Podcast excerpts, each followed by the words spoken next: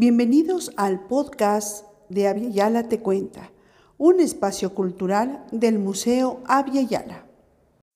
En esta sexta temporada te contaremos mitos, leyendas, cuentos de nuestro continente Yala.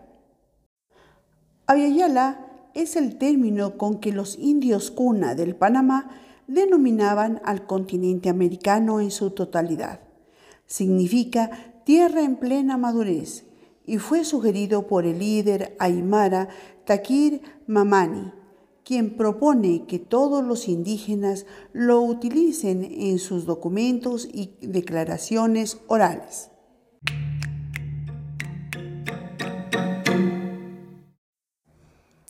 Al poseer un importante legado cultural que reúne diversas costumbres, tradiciones y creencias en sus tres regiones, Perú ha dado como fruto innumerables crónicas ancestrales y leyendas urbanas que se han transmitido de generación en generación.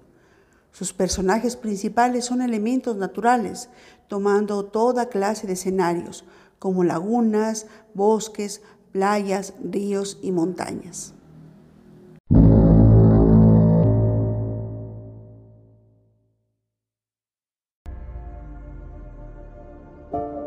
Cuenta una antigua leyenda que de las aguas de la laguna Razuilca, en Huanta, Perú, hace muchos siglos atrás, un enorme toro furioso salía de sus aguas, provocando inundaciones y daños a todo el pueblo. El toro, negro, brillante y corpulento, luego de dejar al pueblo destruido, volvía cansado al fondo de la laguna.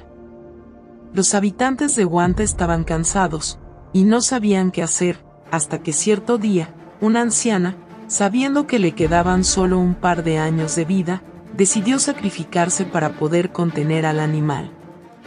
Fue así, como la anciana, luego de un largo ritual, se lanzó junto con una enorme jaula de gruesos barrotes de fierro encantados, al fondo del lago. Allí, lo encontró dormido, y como pudo, lo metió dentro de la jaula.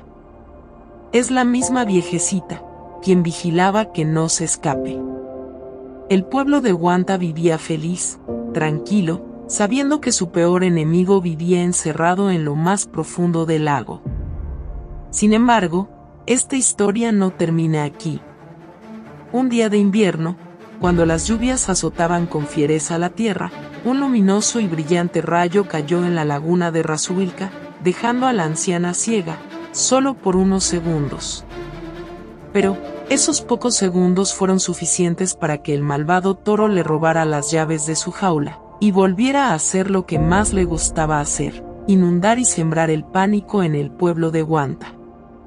Ja ja ja, reía el toro diciendo, nunca me volverán a encerrar, nunca se librarán de mí. Se reía y se burlaba, pensando que nunca se cansaría. Pero como siempre, luego de un par de días, el toro caía rendido, dormido al fondo del lago. Y esta vez, soltando las llaves que tan fuertemente sujetaba entre sus pezuñas.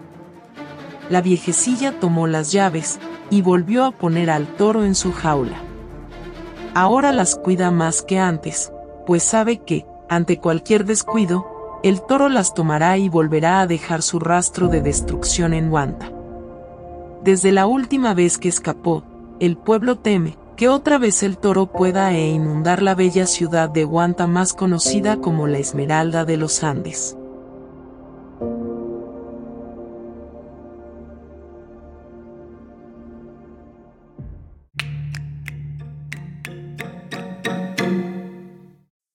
Esperamos que te haya gustado este episodio.